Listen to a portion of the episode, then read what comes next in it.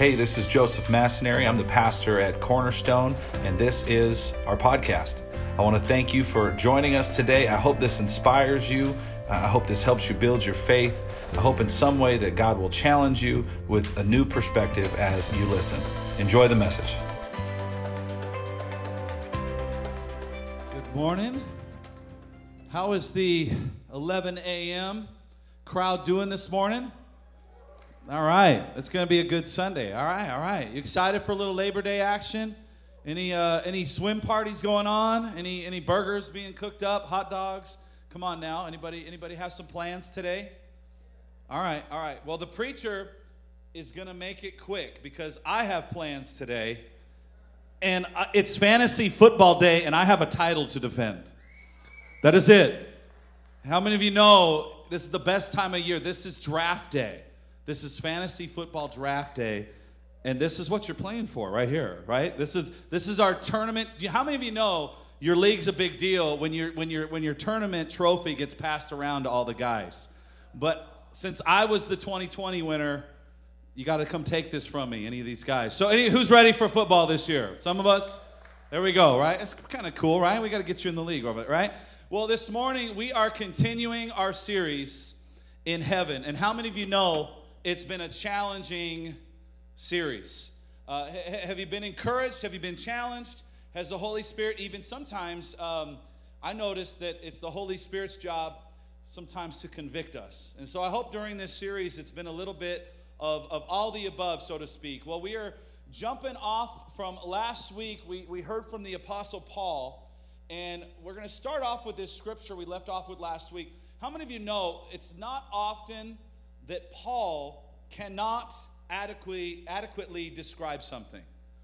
When we talk about the Apostle Paul, the, the greatest missionary the world has ever seen, uh, probably one of the greatest communicators there has ever been, probably without a doubt the, the greatest writer. He, he has written most of the New Testament letters, right? The Apostle Paul is, is a wordsmith and a genius, and when he speaks about what he experienced, what God showed him in heaven, Paul doesn't have the words to adequately communicate what it is we are going to experience. If you have a Bible, Second Corinthians chapter 12, would you open it up? And then go ahead after we finish with this scripture, just jump all the way to the back to Revelation chapter 21, and we are going to hang out in Revelation chapter 21 for the day. Is that okay with everybody? Well, let's look at what Paul says about this experience that he had in heaven. Verse 4 of chapter 12, 2 Corinthians, that I was caught up in paradise and I heard things so astounding they cannot be expressed in words. Things that no human is allowed to tell. This series on heaven is a challenging subject because, quite frankly, no matter what we talk about, no matter how well we try to communicate it on a Sunday during this series, uh, we will fail miserably to adequately express just how amazing God's creation, what God is preparing for those that love Him. It is impossible, impossible to, to really, really grasp all of it. But our prayer is that through Scripture, maybe we just get a little glimpse of what God has prepared for those that call Jesus King. Amen. Luke, would you bring this down a little bit? I feel like it's, I don't know, it just started to get a little hiss on there. But eh, when we talk about heaven, it, it, think of Genesis chapter 1 for just a moment and Genesis chapter 2. What God had in mind when He created the world, we see His intent. I think even for earth, we see His plan, we see His intent for us as laid out in that perfection that was the, the garden. And we see as we get through Scripture how sin, no doubt, interrupted God's plan, how, how, how our sin, our choices, interrupted what God had created to be perfect. Every time, you know, I think it's interesting, even if I'm, I'm talking about something as silly as fantasy football, or how many of us, is anybody in here that loves taking their family to, to Disneyland? Is anyone who loves to eat out or to cook, or what is uh, maybe like snow skiing, whatever your jam is, whatever your hobby is. Isn't it interesting that everything we enjoy here in this life on this earth, we enjoy it, but that enjoyment eventually comes to an end because we have to move on, or that enjoyment comes to an end because something breaks, or we physically aren't able to enjoy it anymore. But eventually, that which we enjoy, maybe it's even our relationships as our kids get older and we release them, right? All these things that, that, that we are blessed to enjoy on this earth eventually change a little bit, or they even sometimes stop. That enjoyment comes to an end, it's a season. But in heaven, we're going to talk about a place where that enjoyment will never end because the Bible says that there's no curse in heaven. The Bible says that heaven is that place where there will be no more sin, and better yet, we won't have to deal with the effects of sin. If you have your sermon notes this morning, would you open them up? And if you have your smartphone, would you begin to take some notes? Revelation chapter 21, we're going to start in verse 5. It says this The one seated on the throne said, Look, I am making everything new. Would you underline that? Would you circle that in your notes this morning? Would you circle these two words? Everything new. Look, I am making everything new. Our, our minds, I can't even comprehend all of the things that God is going to do, that He is going to change, that He is going to transform. When this says, it says, Look, I am making everything new because the curse of sin in our lives and our homes, it will be lifted. Heaven would you write this down in your notes this morning before we get to number one? Heaven is experiencing God's perfection for eternity. Heaven is experiencing it's experiencing God's perfection forever. Turn to someone on your left and say forever and ever and ever and ever and ever, right? I think that was a song, forever and ever. I don't even know. What will heaven be like? What will our home in heaven look like? Well, that's what we spoke about last week. What will our home in heaven look like? This week, the, the sermon title is going to be called Our Life in Heaven. What will our life in heaven look like? Would you write this down? Number one, well, here's the first thing we can we can get a glimpse of. We can try to grasp this reality from Scripture. Number one, in heaven, I, I think this is going to be amazing. You, we, we see all of the things God has created here for us to enjoy, right? Whether it's each other, whether it's nature, whether it's His creation. But in heaven, it will be even better. We will enjoy perfect beauty. Would you write that down? Number one, we will enjoy perfect beauty beyond what we can even comprehend. Verse 1 and 2 of Revelation chapter 21. Would you read it with me? John writes this He says, Then I saw a new heaven and a new earth. For the first heaven and the first earth had passed away, and the sea was no more. I thought this was an interesting, this is an interesting part of scripture. I'm not going to focus on it too much, but I even think of this. Those of you that love the ocean, you might be a little out of luck, but I think, man, it could be kind of cool because in this new heaven, there won't be oceans that divide nations, right? We will come together. Maybe there'll be some amazing lakes in heaven. Uh, I'm just, I'm just teasing. But verse 2 it says, Also I saw the holy city, the new Jerusalem, the new Jerusalem coming down out of heaven from God prepared like a bride adorned for her husband. The Bible says that this new Jerusalem, it is the capital city of this new heaven. He, he begins to describe this, this key city in Scripture, this new city coming down from heaven. And, and he is just, can we say it like this? He is in total awe of God's creation when he begins to write this down. Would you underline and just like this week, if, if you do some weekly devotion time, I'm telling you, sometimes we don't we don't like reading the book of Revelation because it can be a little confusing, it can be a little scary. But I'm telling you, if you have some time this week, read some of the details in Revelation chapter 21 about just the things that, that I mean, he, he, he talks about everything from there will be jewels that are, are pure, yet almost like transparent. There will be new kinds of valuable things. Like Revelation chapter 21, it, it, it talks about every, talk about making everything new. My goodness, chapter 21 says a whole lot. But this new Jerusalem, this capital city, it will be unveiled. And the Bible says it will be unlike anything you and I have ever seen. It will be beyond anything we can ever imagine. Let's just try to grasp some of it here. Verse 15 to 18, would you read it with me? The one who spoke with me, he had a golden measuring rod to measure the city, its gates and its walls. The, the city is laid out in a square, And here we go the length and the width. Turn to someone say, the length, that's like going this way, and the width, going this way. The length and the width are the same. He measured the city with a rod at 12,000 stadia. Says its length, okay, its width, and now get this. It even says its height. Look at this city coming out from heaven. Its length, its width, width and its height are all equal. Verse 17, then he measured its wall, 144 cubits.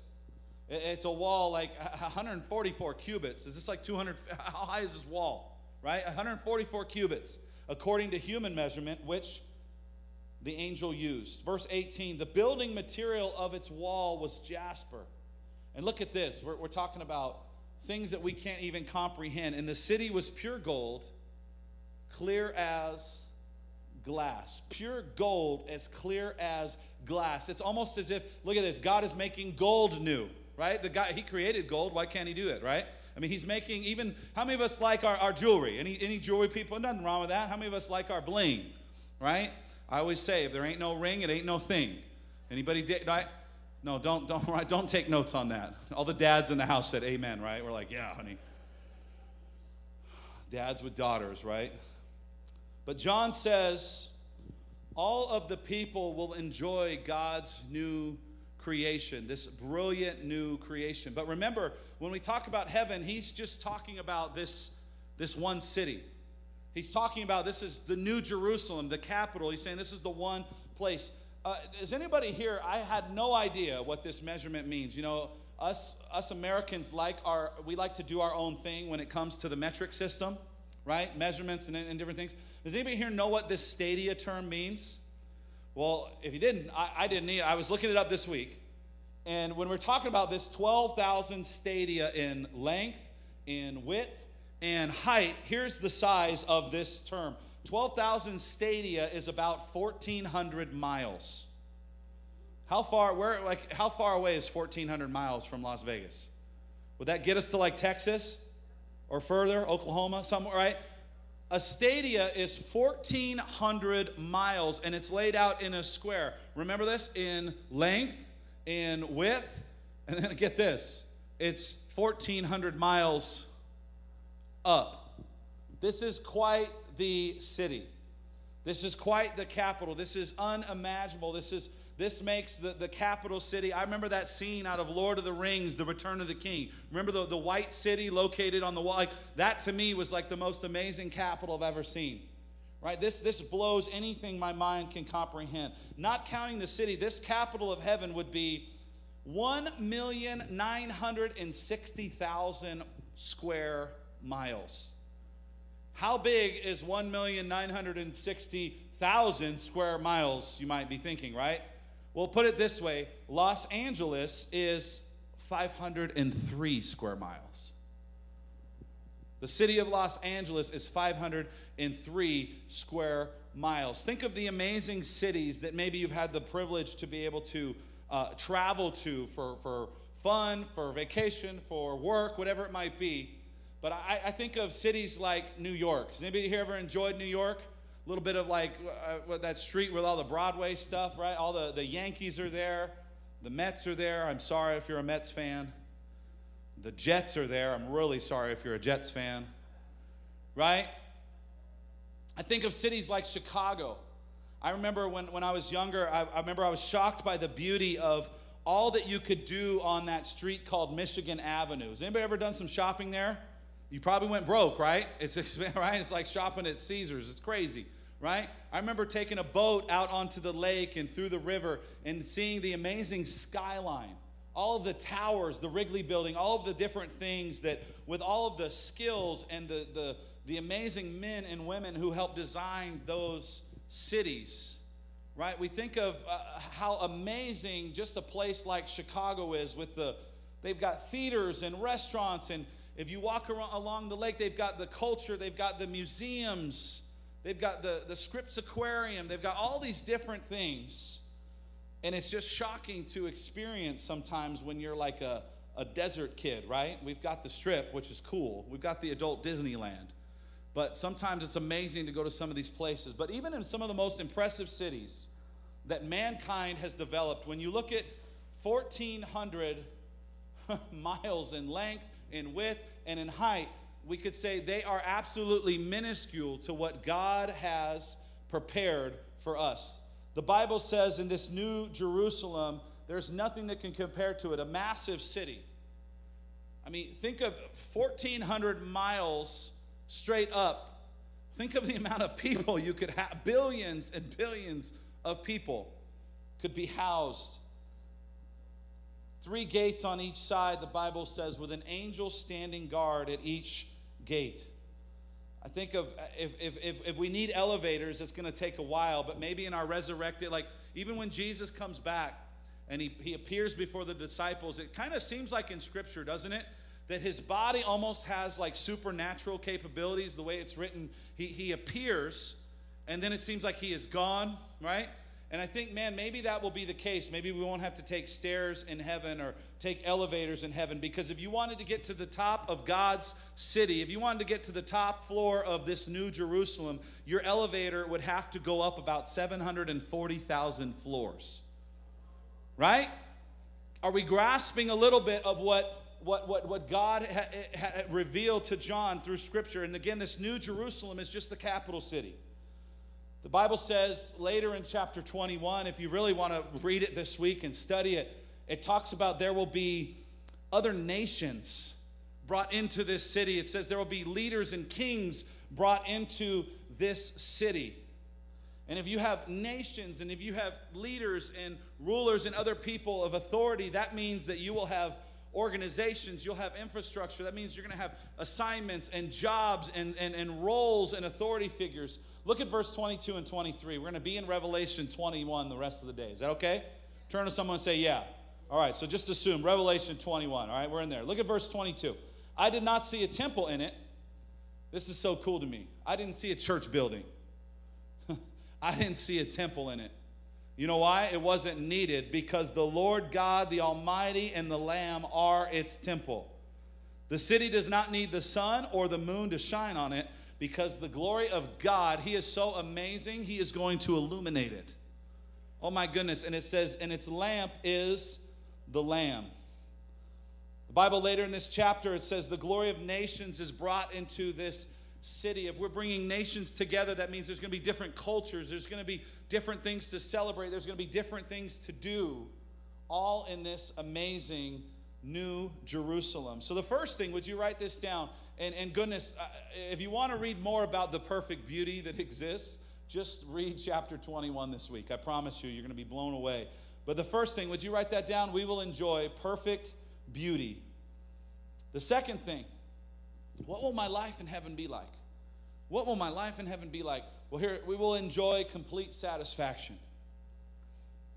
I think of that I know it's cheesy, but how many of you remember that, that Mick Jagger song? Who, who doesn't remember it, right? But there is some, as much as like, hey, God bless them, they wrote a hit and man, they could milk that bad boy forever. That's retirement plan, right? Write a song like that. I can't get no satisfaction and you're, you're good to go. But there is some truth to that. Like, have you ever had a day, no matter how good and, and no matter what season of life, maybe you're in a season where you're just in the prime and it's just so many blessings are going on and different things. But no matter what, each of us can relate to a time or a season or a few weeks at school where it just it feels like man you get home and you know you need to decompress you know you need to rest you know you know you need to kind of recharge but you just can't get your mind off of all the things that need to get done you just can't get your mind off of all that needs to happen well look at revelation chapter 21 verse 6 and 7 then he said to me look at this would you underline this? Circle. These are my favorite words in this passage today. Underline circle. It is done. Finish that statement off for me. He said, It is what? Done. I am the Alpha, I am the Omega, the beginning and the end. I will freely give to the, to the thirsty from the spring of the water of life. It is done. So often in this life, it feels like we are never done, doesn't it? It feels like there is always the next project. If you're a student, it feels like school, there's always the next assignment, there's always the next paper that is due, there's always work orders to be filled, right? There is always something going on at work, depending on, man, if uh, we have a, if what, what your profession is, right? There's always car problems. How many of us never, we never budget for car problems, right? We budget for car payments, we never budget for car problems. And it seems like they always arrive just at the right time or the wrong time. Somebody say amen, right? Sometimes, would you agree, it just feels like in this life, it seems like things are never done. I love the words in that verse, verse 6. Would you read it with me again? Then he said to me, It is done. I am the Alpha, the Omega, the beginning and the end. In this new heaven, God says it's done. It, his, his plan is carried out, His purposes are complete, right? Sin is removed, and this redemption of God's creation, the redemption of us, this redemption story is going to be completed. Sin will be removed. Each of us, I think, have a desire, and I think it's something God put in us uh, a desire to maybe not so much be known, but a desire to make a lasting impact. Would you agree with that this morning? A desire to maybe pass something on, um, a desire to live a life, maybe to our family, a life of significance, a, a life that matters, a life that you, you poured your life into someone or some your family into a situation. I think God gives us, it's a, it's a God given thirst to want to do that. You know, the interesting about our sin culture and about our world, the world will market to that emotion, right? The world will spend billions of dollars marketing to, to, for that, for that God given thirst of impact, wanting you to, to feel significant with stuff or things. If you were here last Sunday, I know I mentioned how we all love new things, don't we? Would anybody say they don't? Like it could be a toothbrush. Who likes a new toothbrush? Come on. Right? Or an automatic toothbrush. How about some new socks? Absolutely, right? A new a, a new brush, right? If you if you're a, if, if you're a dad of daughters, how much how does so much stuff get in a brush? Right? Like you brush their hair and there's these like things in it, like dust bunnies or something. What is that? Right? Guilty laughter back there, right? I don't understand how it happens. But how many of you agree it could be a brush? We love new stuff. How about a new car, right? Think of this process like we love something new. Maybe some of you here, the accomplishment, and it could be a, car that was a couple years used, but maybe you drive a car that's like a 2015, a 2016, or, or newer. Maybe I want to think about this process for a moment. The accomplishment it is, it's a pretty cool feeling, right? You, you save your money, you do your homework, you investigate what it is you like, what your eyeballs like to see what you want to drive in if you can, right? You've saved. Think about this process. You go to that, that car dealership, man, you, you work a deal with the car person because any good car salesman's going to make you feel like you got a great deal, even though we rarely do, right? You're like, oh, I believe it. I believe he was a good one. sure, right? But the accomplishment, you think of it, you make that purchase, you, you sign the paperwork, they give you those keys. And when that happens, there is this feeling of accomplishment. There is this feeling where you want to show your friends, you want to show your family, and you should show your friends, and you should show your family, and you should be proud because it's a blessing, and maybe you've worked hard for it, right? It's a cool thing. But I always think it's interesting using this newness as an example a certain amount of or a short amount of time begins to pass by. And I always think it's interesting, right? That new car smell begins to wear off, right? You begin to realize that it's, after a while, it's just something I need to make sure I may, I have to maintain this. I have to care for it. After a while, you begin to realize, like, yes, it's amazing and I should celebrate. It's something I need but after a while, that, that luster has worn off because you also realize, like, I have to pay for it. Right? So it's like we love new stuff, but this, the satisfaction that we have on this earth, can we say like this? Whether it's a family situation, whether whatever blessing it is, that satisfaction eventually will be in some way short lived. Right? You think of, I, have known people that they're married 40, 50 years, but really, even when it comes to marriage, right? Eventually, if you do it right, eventually you, you that covenant relationship at some point on this earth, unless we get a notebook type ending, one of us will be saying goodbye to the other, right? That's the reality of that blessing that is marriage, right?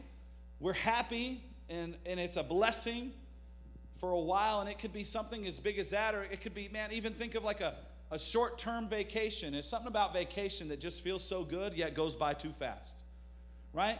Would you agree? It seems like everything we are blessed with on this earth, it has a expiration date right? There has a moment where we won't get to experience that blessing or that person anymore. It's great that it makes us happy for a moment, it makes us happy for a season. But the thing we find out about life on this earth is that those seasons don't always last, do they? C.S. Lewis, he wrote about earthly pleasures and he said that these earthly pleasures we have, they're never meant to satisfy us. They can only arouse us, arouse it to suggest the real thing. If that is so, he writes this I must take care, on one hand, never to despise or be unthankful for these earthly blessings. I think this is in your notes this morning, if it's in your phone. Is, is it there? All right, it is. So check that out. He says, I don't want to despise my earthly blessings. I don't ever want to be unthankful for my earthly blessings. But on the other hand, I got to keep them in the right place. He says this I never want to mistake them for something else of which they are only kind of a copy or echo or mirage. I must keep alive in myself the desire for my true country. I must keep alive in myself the desire, what he's saying, the desire for eternity. I must keep alive in myself the desire for forever in God's presence. The, Bible makes it clear that our thirsts, our accomplishments, our, our blessings, they're never going to be completely quenched in this lifetime. Revelation 21 says, For the first time in this new heaven, in this new heaven, for the first time, you and I will be completely and totally, utterly satisfied. For the first time in your life, you will, if there's mirrors in heaven, will be totally satisfied that, could we say it like this? What, what, I can't even like express what it would, you won't want to look like anyone else. Right? You always hear that, like with, with, with people like, oh, I want that feature, I want that feature. I want, you won't want to be anyone else. For me, that means I won't, I won't want to look like Chris Hemsworth anymore. That would be awesome, wouldn't it? Somebody, uh, right? That would be that would be pretty cool. Be, our church would be massive, right? No, I'm kidding. Thor is preaching, right? But what does total satisfaction mean? It means you won't want to be anyone else. You won't want to look like anyone else. You won't desire to be anything else. Verse 3, he says, Then a loud voice from the throne came Look, God's dwelling with humanity. He will live with them. They will be his people, and God himself will be with them, and he will be their God. You know why we will have complete satisfaction in heaven? You know why we will be, we won't want to look like anyone else or be like anyone else? Because we will be with him.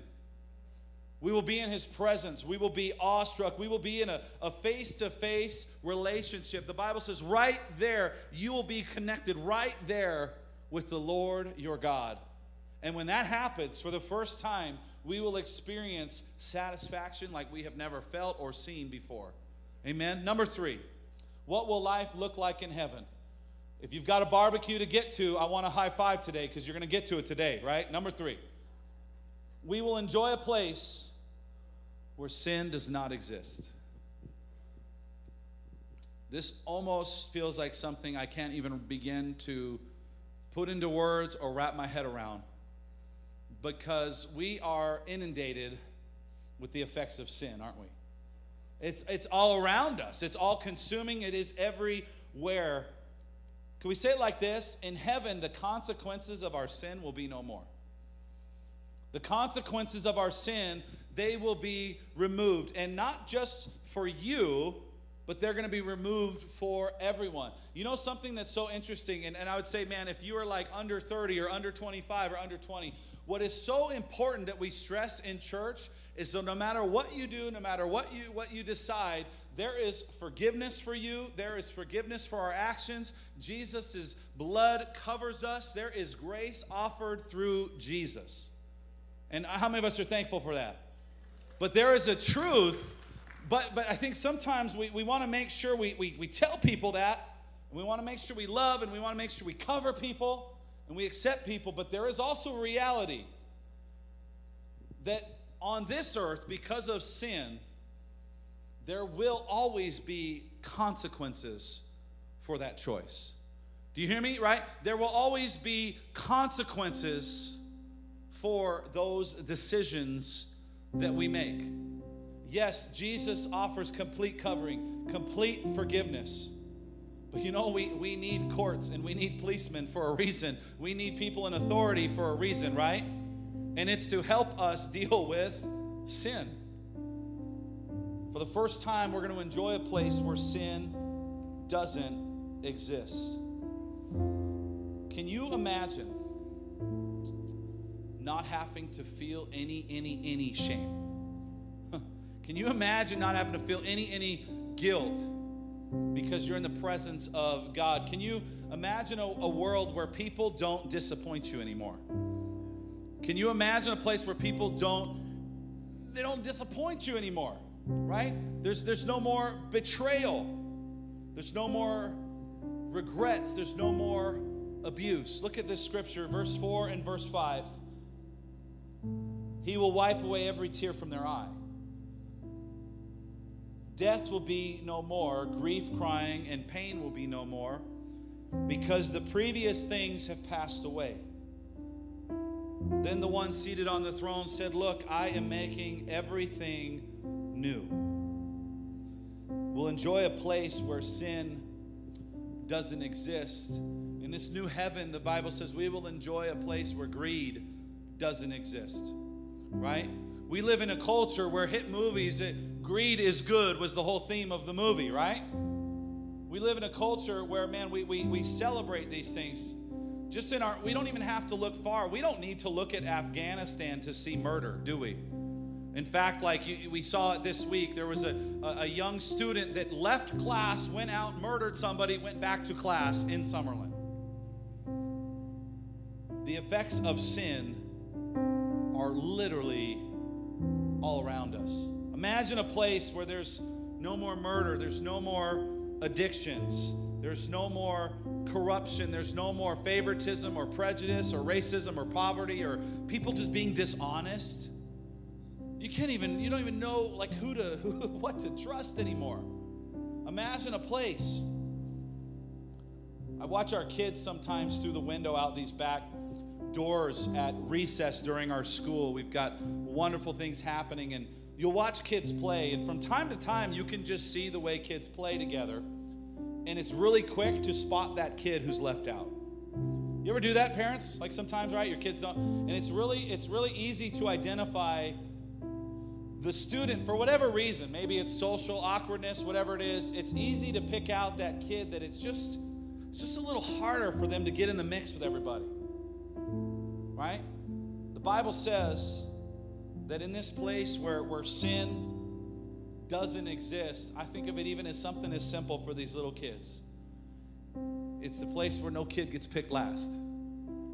I know that sounds silly and, and like youthful, but think about that for our little ones, like that, that feeling that they experience when they begin to feel that emotion of people disappointing them, people making fun of them at a young age, right? A, a place where, goodness, not a single kid is, is left out or neglected. Think about the time and energy it takes to, I mean, if you could we say it like this? A place where we don't have to try to resist temptation. Sometimes, right? A place where, how many of us, like, sometimes we spend so much effort, like, these thoughts come through our mind, and it takes a little bit of energy to be like, whoa, whoa, whoa, whoa, whoa, make sure that does not come out, right? A place where, where like, God's plan, He says, it is done. It is done. The story of humanity is written, the story of redemption is completed. There's no more dealing with the consequences of sin. And then maybe for some of you here, uh, here, here's a truth that I think is so amazing. In heaven, you also won't deal with the consequences of someone else's sin. Maybe you grew up in a broken home. Maybe you grew up where you didn't even know your mom or your dad or why things ended a certain way or, or, or, or somebody's decision, how it affected you when you had no control over the matter, but you were stuck with the consequences of someone's actions. Think of that. No more dealing with the consequences of someone else's sin that has impacted you. We'll get to worship God in a place where this sin doesn't exist. We won't need lawyers or courts or prisons or even I'm sorry, I love our policemen, but you there won't be a job, I would think, right? Because they're, they're, can you imagine a place where there's no more sin? Right? There's no there's nobody breaking the rules. We'll get to worship god. Bible says in all his glory. There was a, a film and i think it, it was a quote that talked about how much pleasure god takes from us.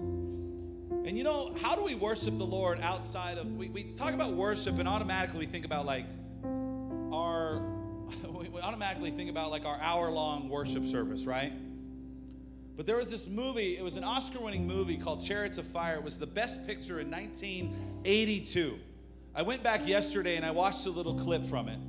And it's a story based on two British athletes that were competing at the 1924 Olympics. One of them, his name was Eric Liddell. He was a devout, devout Scottish Christian who runs for the glory of God. The other man, his name was, in the, in the movie, his name was Harold Abraham, Abrahams. And he was an English Jew who ran to overcome prejudice. And there was a line in the movie talking about how much God delights in us. You know, when you do a good job at work, do you know when you minister to someone? That God delights in that type of worship. One of the great lines of this movie that, that Liddell says, he says, I believe God made me for a person, purpose. He says, I believe God made me for a purpose, but then he says, but he also made me fast. And he said this, he said, and when I run, I feel his pleasure. God made me fast, and when I run, I feel his pleasure. You know, for some of us, that might look like, you know what? God gave me the gift of gab, and I am a good salesperson. And when I do well, God is thrilled. Maybe some of you, man, maybe you're a you're a you're a you're in law enforcement. I, I was talking to Officer Mike earlier, and when you do a good job, when you do a good job, God is pleased with that. Worship for the King, that's exactly what God desires. It doesn't have to be the worship that goes on here for an hour on Sundays. But when we worship Him, it'll be all for His glory. And can you imagine worshiping Him in a place without sin? But also, imagine working for Him in a place where there's no comparison. Imagine working with God in a place where everyone has pure motives. That's what, like, right? Without sin, pure motives, worshiping the King. But you know what's interesting? In heaven, we're going to do what we're passionate about. You're going to do what you're gifted to do. And you're going to do it with clean motives. You're going to do it without comparison. And you're going to do it for the King. And when we worship God in that manner, you know, it's actually the it's actually the same thing he desires from us right now. Is to not worry about all the things going on out there, not trying to solve all the world's problems because how many of you know there are a whole lot of problems. But what he desires us today, from us today, is to worship him in spirit and truth. What he desires from us is, I, I think, I think he doesn't desire for us to fight for all of our rights. I don't think he desires for us to share all of our, our, our uh, educational opinions, our political opinions, our medical, all these different things, right? But you know one thing I know he desires from us, and that is to share the heart and to show the love of Christ to people as an act of worship. Amen. Let's bow our heads. Let's pray. Heavenly Father, we come to you today. And God, we, we ask that you would encourage each of us. Maybe even some of us, God, we ask that you would encourage or even convict. Convict us through your promises, through your scripture, Lord. God, convict in us, maybe give us more confidence, Lord, about this home you're preparing for us. Help us, God, to live out our lives being sacrifices to you. So if it's no matter what I do in the workplace, God, my life, I'm, I'm called to be a sacrifice for you. So when we go to work, when we do a good job, when we honor people, when we love people, when we get promoted, whatever it is, God, help us remember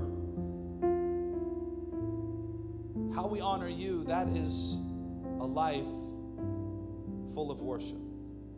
Help us to remember that we are to, to live our lives of worship. Maybe you're here this morning and you're just getting tired. You feel like there's there's always this list of things to do. Maybe you feel like, man, you are always serving your family. You are always serving your kids. I, I just pray, God, would you remind us that serving our kids is worship? God, would you remind us that honoring our wives and serving our wives is worship? Honoring our husbands is worship. When you generously bless somebody financially or you take someone to lunch, as simple as, you know what, I, I got your meal, I love you. That is an act of worship, and God is so pleased. That is living a life of worship. That's like, man, buy someone a meal, I feel his presence. Just like that guy said in that movie. I believe God made me for a purpose, but he also made me fast. I believe God made me for a purpose, but he also put money in my bank account. and so I feel his pleasure when I buy someone lunch, when I bless someone. That's a lifestyle of worship because those are the same things we're going to be doing and living out in heaven. We're going to we're going to serve God, we're going to serve you, we're going to use our gifts to serve you. We're going to be useful to others, we're going to be useful to God. We aren't going to lie around in heaven on a hammock drinking mai tais on the beach or robes and playing harps, but God, we're going to be serving and using gifts for eternity. But in eternity, Lord, we thank you that you promise that we will have life to the fullest. That we will have life, God, that is absent from sin.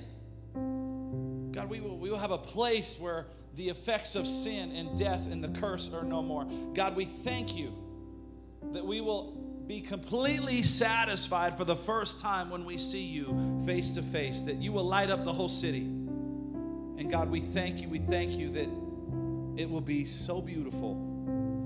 It'll be so amazing that we can't even begin to comprehend it. But God, you've given us glimmers here on this earth. You've given us a glimpse. And God, may that glimpse encourage us in our hope for eternity. God, remind us and strengthen our hope for eternity because what we believe about eternity determines forever. And it determines how we live today. Jesus' holy name. Can all God's people say, Amen? Thank you for joining us today, and a special thanks to those who give to Cornerstone. You know, it's because of you, our ministry, it's possible. Uh, you can click the link in the description to give now or visit us at cornerstonelv.com. And if you enjoyed the podcast, you can subscribe, you can share it with friends, share it with family, help us spread God's word. You can also join us live every Sunday. We invite you, 9 a.m. or 11 a.m., we stream service live. Thank you again for listening.